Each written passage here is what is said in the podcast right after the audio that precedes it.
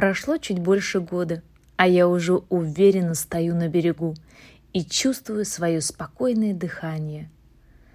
В то время как рассвет любуется собой, мой взгляд застыл. Смотрю, как на картину. Такие грубые обрывы по бокам. Среди них не очень чистый водоем и нежно-нежный легкий шум воды. Услышав голос, обернулась я.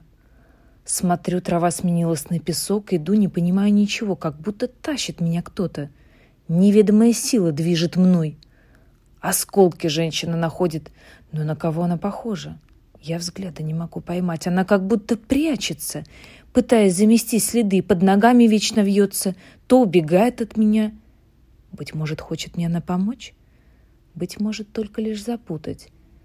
И крутится один вопрос, да что же ей надо? Вдруг, резко голову подняв, я слезы вижу.